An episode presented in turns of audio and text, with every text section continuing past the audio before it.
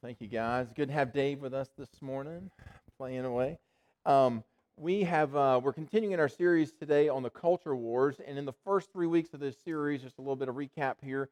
We um, covered basically what the war is, uh, what is Christianity up against, and we talked about feminism on the one side, on the left side of things, and we talked about the male dominance, male superiority uh, on the other side, and that the Bible sets between the two the complementarian middle, uh, the idea that men and women are created equally in the sight of God, but that they're not the same. Equality does not mean sameness, and the Bible goes on to teach through the Old Testament and New Testament distinct roles for men and women in the home, in society.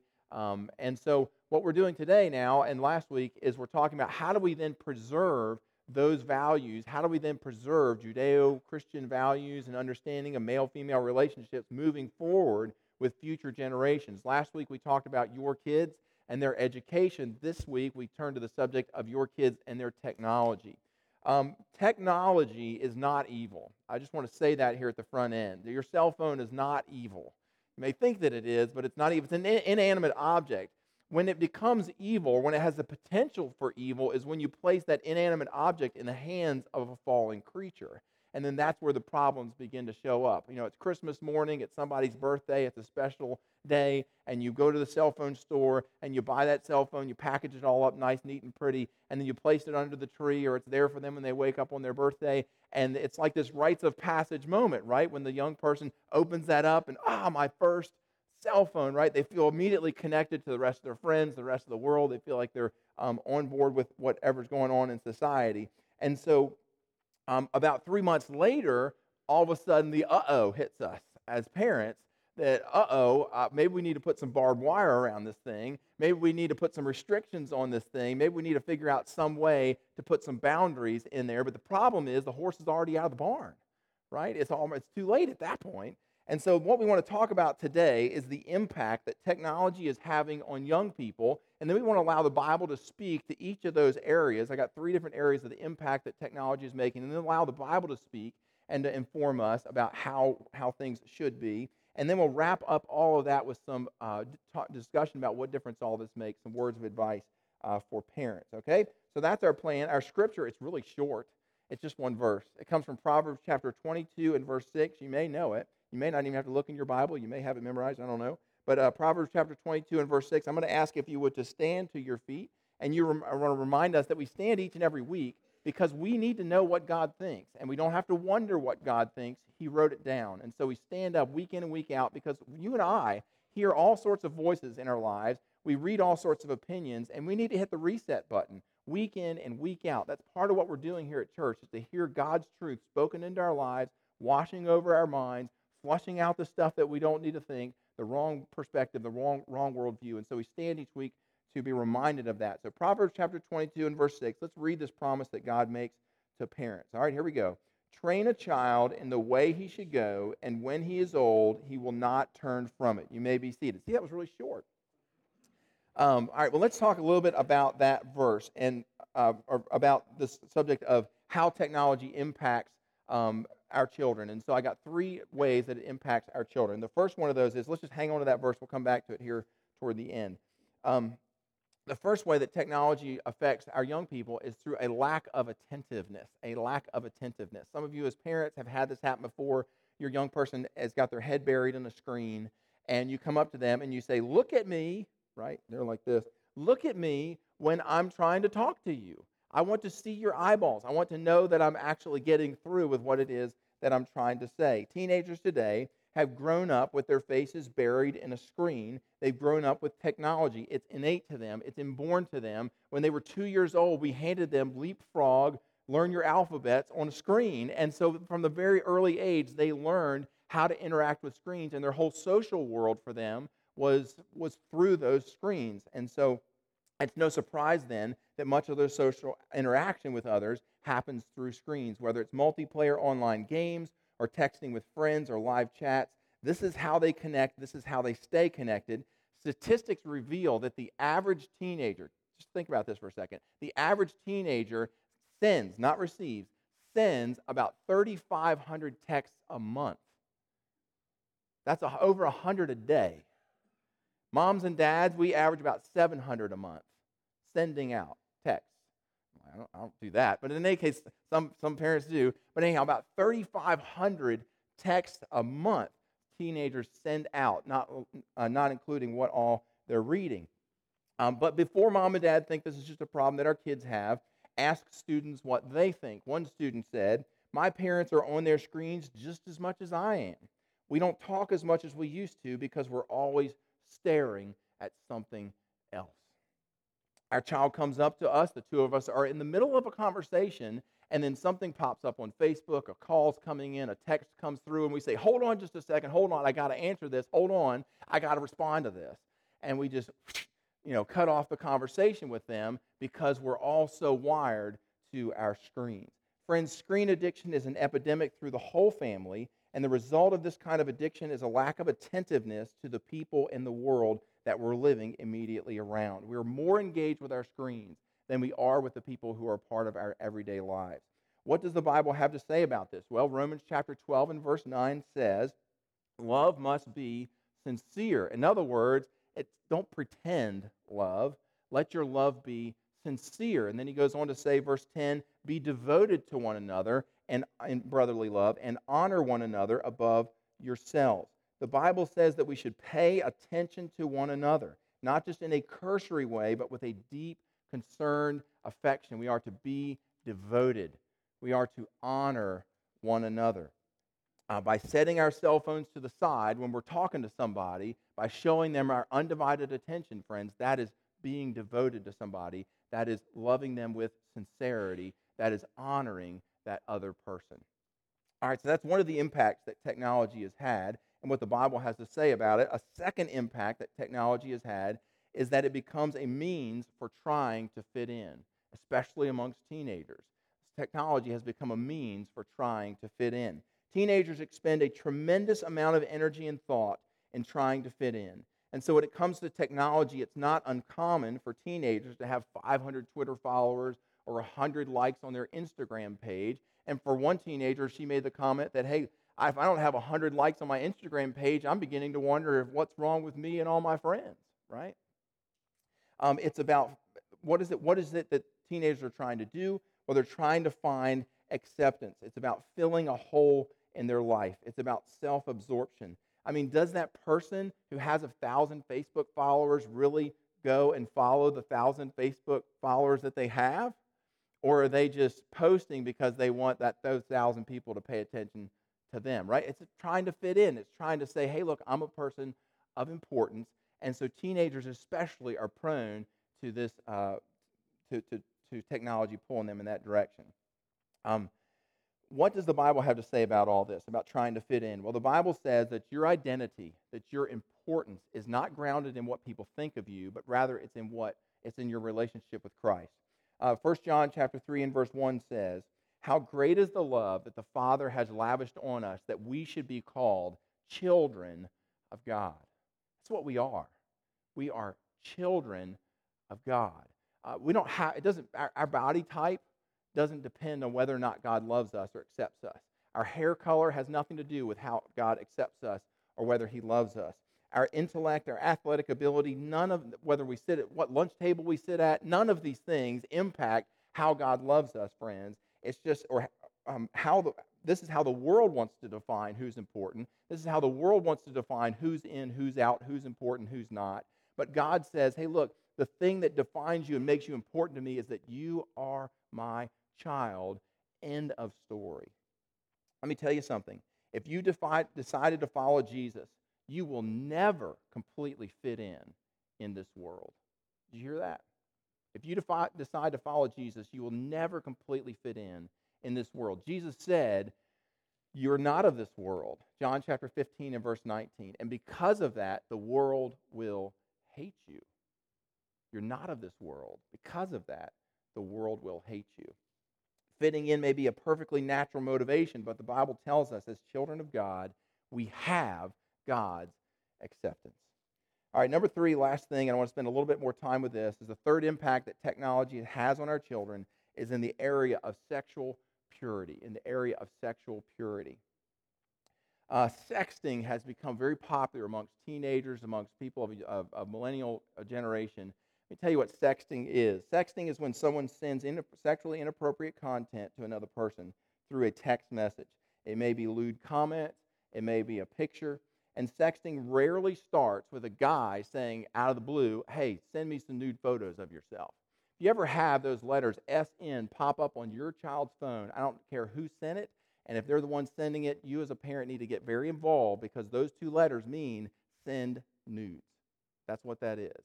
And so anytime you see those letters, and, and, and so boys are out there, they're just sending those letters out to girls, just like who's going to send me some pictures, right? And so this sexting has become really popular amongst teenagers. Again, it doesn't start out with a pursuit of that, but what, what it starts out with is a guy texting a girl and saying, "Hey, uh, what you doing tonight? Anybody at home? What's going on with you? I've been thinking about you today." And 200 text messages later, a week later or whatever, finally the conversation begins to turn toward sexual uh, conversation and it begins to, those two begin to engage in topics that they never perhaps intended to talk about. But there they are talking about them, sending pictures back and forth. Let me give you some statistics on this in case we may think, well, that's certainly nothing that we ever have to worry about. 39% of teenagers, so nearly 40% here, of guys and girls admit to sending sexually inappropriate photos of themselves. And the girls, when asked, why did you do that? The girl's most often response is just to be flirty and to be fun. Just to be flirty and just to be fun. I remember when I was growing up, you'd be standing at your locker and somebody would come up to you with a little piece of paper on it or slide it into your notebook and it would say, Do you like so and so? Circle yes or no, right? That's being flirty. That's being fun. Sending photos of yourself that are sexual in nature, that are inappropriate, that's not being flirty. What does the Bible have to say about this? Well, the Bible clearly teaches that sex is not a bad thing. God created sex. God is not against sex, God is for it. However, God is for it within the context of marriage. That's what God is for. Pornography and sexting, these do not fit within the context of marriage. These forms of sexuality damage lives, they demean women, they represent violence against women. They represent the male dominance, male superiority side of worldview. Um, it is the male dominance, male superiority form of relationships. It may seem innocent at first. You know, he has needs that he tells me that I need to help him meet. Ladies, let me just tell you in the history of the world, no man has ever died because he didn't get that need met. If you know what I'm talking about here, okay? In the history of the world. It's never happened. Um, it is an appetite that he has to learn self control with regard to. Uh, and so that's what needs to happen there. The Bible says, Ephesians chapter 5 and verse 3 there can be no sexual immorality, impurity, or greed among you. Such sins have no place amongst God's people. Now, having said that, there comes a time in every teenager's life as body begins to change, as they begin to enter into uh, you know, adulthood, uh, that they become curious about these things. And these are like taboo subjects, right? Like I'm embarrassed to go and talk to my parents about it. I'm embarrassed to bring it up uh, to other people who maybe know the answer to these kinds of questions. And so, what do kids do? Well, they go to Google, they go to the internet, and with a couple of keystrokes, innocent, curious keystrokes, the next thing you know, a whole scary and confusing world is being opened up to them statistics say that most teenagers or most young people see their have their first view or encounter with pornography by the age of 11 the age of 11 um, and i was interested i was found this staggering thing to think as well that 12% of all websites in north america are dedicated to pornography. Over one tenth of all websites out there of all the web information are dedicated to that kind of information with the accessibility of this kind of stuff, with the ease of which students can privately engage with this type of material, it becomes something that we need to put some barbed wire around, right? Those tools that students may use um, to, to engage that stuff. I want to share with you a story about a high school student in Alabama. He was a freshman, and uh, he got online and began a chat conversation with a young lady who was 19 years of age And uh, he had not never met her before, and she had not met him. They just kind of met online, and um, they began communicating back and forth. And over the course of some weeks, um, the conversation turned. It wasn't intended to turn this way, but it turned towards sexuality, and uh, they began sending pictures of one another. And I'm sure the pictures started out with him wanting to show her his muscles, right? But then the next thing you know, the pictures became very inappropriate. And she began sending pictures of herself to him as well. Um, well, he began to feel horrible about what he was doing, what he was being a part of. And so uh, he cut off the relationship. He just said, Look, I can't, can't interact with you anymore, can't talk to you anymore.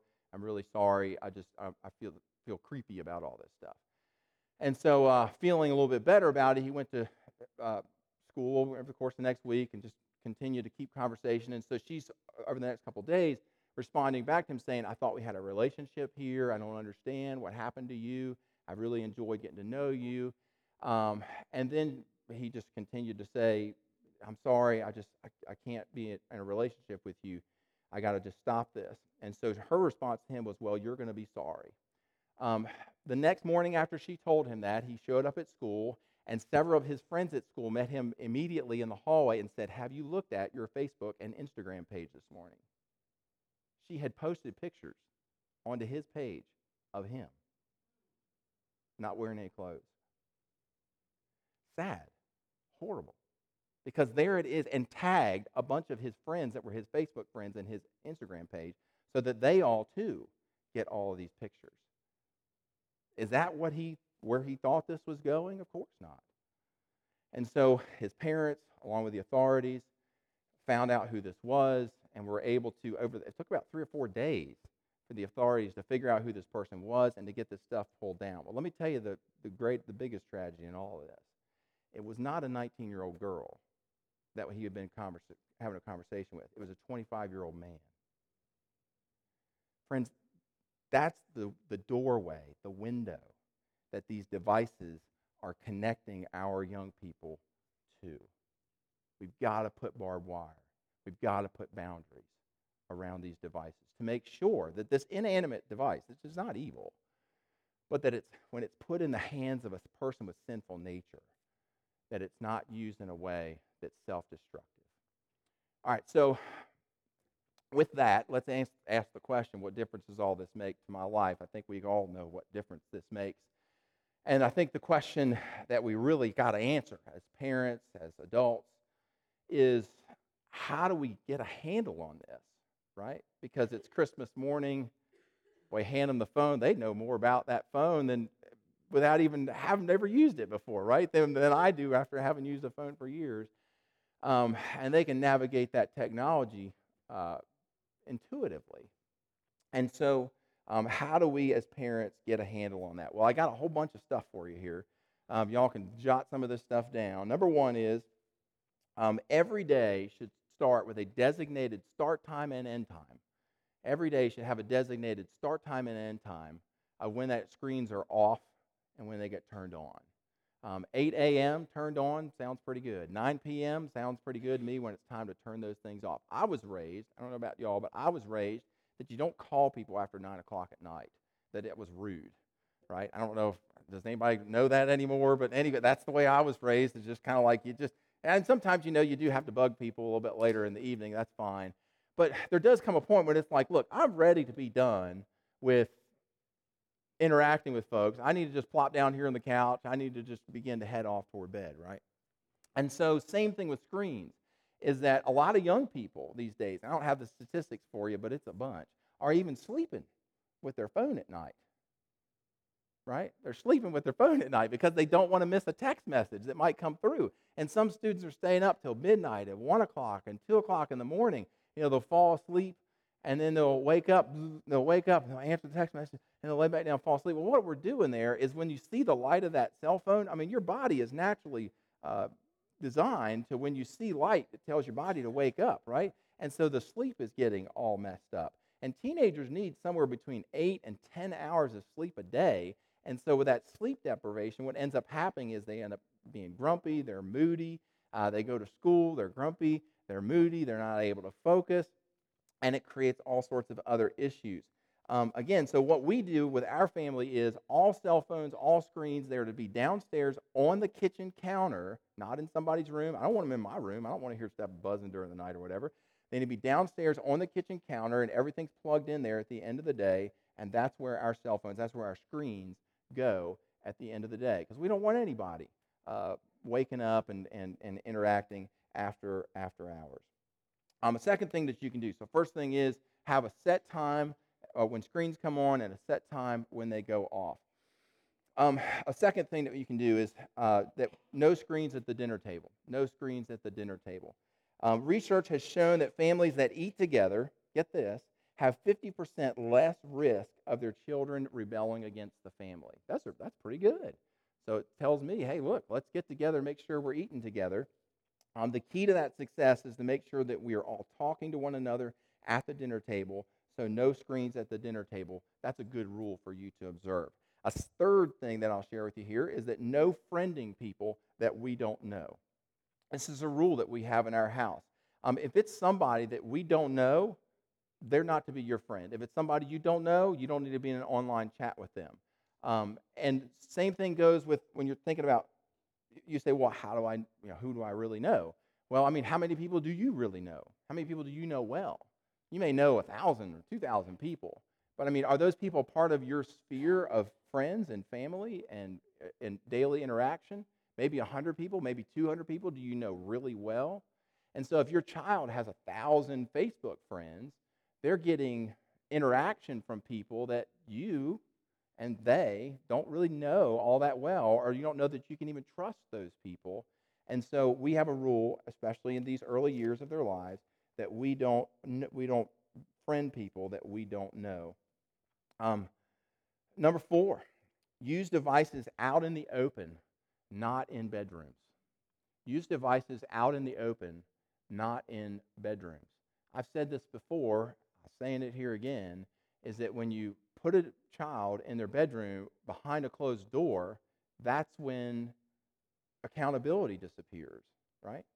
And so those devices need to be out in the open where there's accountability uh, for them. Uh, another thing is to install parental controls and software. I'll just share with you a few names of some of the software that's out there. Net Nanny is good because Net Nanny is good for both your Mac as well as your PC, as well as uh, Safe Eyes, also good for your Mac and for your um, for your PC. And both of those uh, software programs, easily downloadable, they cost about 50 bucks, work not only for your your home computer, but they also will work for your mobile devices as well. Some of the software that's out there is only good for your home computer. It won't work on your mobile device, but Safe Eyes and Net Nanny, both of those are compatible with um, with, with both mobile devices and um, home computers. Um, another one is uh, to set privacy controls on your Facebook page. Did you know that your, I know I'm getting all technical and specific here, but oh well.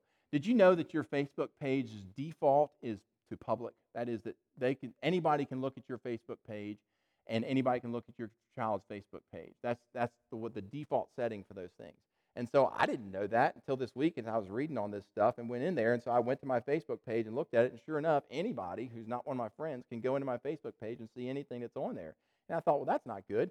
So there's a little button that you can click at the top right, and it sends you into some privacy controls tab. You click on the privacy control tabs, and you can change all that so that only your child's friends are the ones who can interact with and see what's going on on your child's Facebook page. Again, these are barbed wire.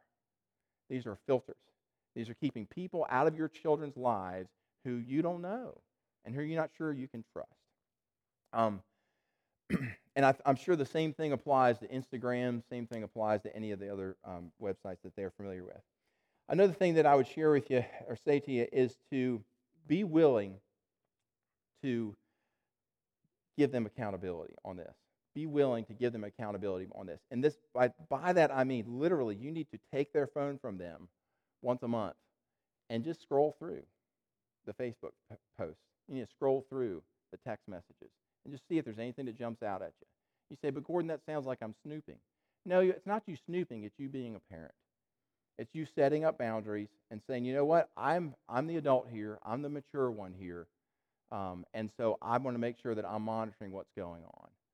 Um, making sure that they don't have private groups in Facebook that you're not aware of uh, with people that you don't necessarily, you don't know whether or not they should be having those kind of interactions with. Um, just look at their, you know, their history on, on the internet, that sort of thing. But be willing, because you can set the privacy controls, um, but they're, I don't know how, but students have a way of figuring out how to get around that stuff, right? And so you need to just periodically, once a month, maybe once every couple of weeks, just take out their phone. You do it with them standing there. That's probably the best way to do it. That way they know that you're checking, right? And just scroll through and see if what's the content that they're engaging with is appropriate. Accountability. The last thing that I would share with you is to avoid using shame if an issue occurs. Avoid using shame. You know, shame always moves sinful behavior into the further into the shadows by shaming. That's what we do. We move those sinful behaviors further into the shadows. So rather than meet our, because of course we're shocked. Of course we're like, oh, I want to wring your neck, right? And I want to shame them. That's our natural human instinct. But when we do that, we push our students away from being open conversation and being able to come to us and say, hey, look, this showed up on my phone. I'm not sure what to do about that. Um, I need some accountability. I need you to know that this is going on in my life. That's the kind of relationship that I want to be able to have with my children, with the students that are part of our lives. Um, I give you one final thought here. Oh, you know, I didn't even mention this, but I'm going to go ahead and mention it now. Back up under accountability. Um, there is a website out there, an app called After School, and I just want to let you know about After School app. Um, the after school app is a, is a way for students at a particular school or school district to be able to, it throws them all in, in a anonymous site together. Um, so in other words, if I go to North Oconee Middle School or North Oconee High School, um, the app, when I sign up for it, goes to my Facebook page and confirms that I'm indeed, I was born at this, I'm the right age, and that I go to North Oconee High School. And so it'll throw me into a group conversation with everybody else who's part of the after school app. Um, the interesting thing about after school app is adults are not allowed to be able to like if I'm not if I don't if I'm my if my age on my Facebook page doesn't match you know the, the current year of students, then I don't get to go into the after school app. So I basically have to create a shadow Facebook page to be able to go in there. Don't do that. That, that is snooping. Um, and your, your, your young person will, will remind you of that um, in, a, in a not so good way. Um, but this, uh, this app, the bad thing about this app is so, that, so basically it's, a, it's students who are current students at the school in a group conversation where everybody's posting anonymously. Nobody has any idea who's saying what. And there's no adults allowed. Now, does that sound like that's going to end up well? Okay, so I went to a conference, uh, or conference, I went to an evening with a guy by the name of Brian Housman. He writes a book called Tech Savvy Parenting back in November. And while he was on the stage, he said, let me just, let me just check and see how, he said, before I always go to the, he travels around 200 different sites a year uh, giving lectures. And so he has a way, I guess, of figuring out who's on the after school app. And so he says, let me just see how many students right now at Oconee High School and North Oconee High School, between the two, are on the after school app. And so he pulls it up on his phone and he says there's about 750 students, and this is at 8 o'clock at night on a Tuesday night, that are on the after school app right now. And what are students doing on there? Students are bashing the administration, they're saying bad things about teachers, they're using bad language, they're posting uh, inappropriate material and pictures, they are sharing uh, answers to tests. There's a lot of cheating that goes on on these websites. We have to set boundaries. We have to rein this thing in. We have to know. I, it's not good enough for me just to say, I just can't understand this stuff. There are software out there that will help us wrap that barbed wire around these devices. Um, and so we just as parents need to be savvy to this. Let me just share with you one final thought, one final thought here. You know, because of sinful nature, freedom unrestrained will always produce anarchy in your home and will mark the path to destruction. Because of sinful nature, freedom unrestrained will always lead to anarchy in your home and a path to self destruction. That's where unrestrained freedom will lead. Just simply handing your child a cell phone and saying, Here you go, it will lead to anarchy in your home and uh, will mark the path toward their self destruction. God has placed your children in your lives, they are a gift from God. Use the wisdom of your age and the wisdom of your life experience to establish healthy boundaries in your child's life. Do not parent by appeasement. Don't do that. Be willing to say no. Be willing to be the bad guy. And years from now, you will celebrate God's promise that as you have faithfully trained up your child in the way that they will go, they should go, that one day when they're old, they will not depart from it. Let's bow our heads together.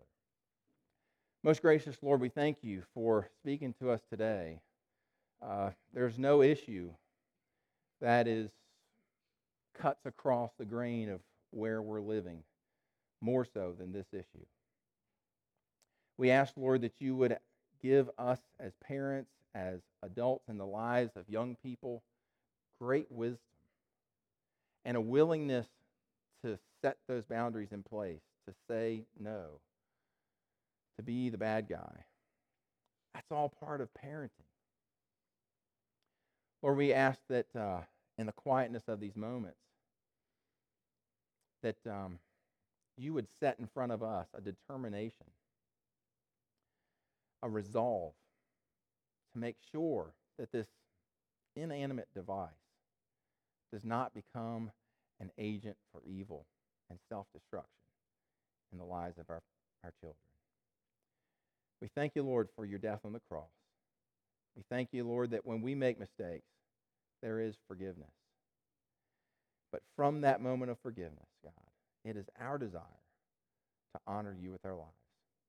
We pray this in Christ's holy name. Amen.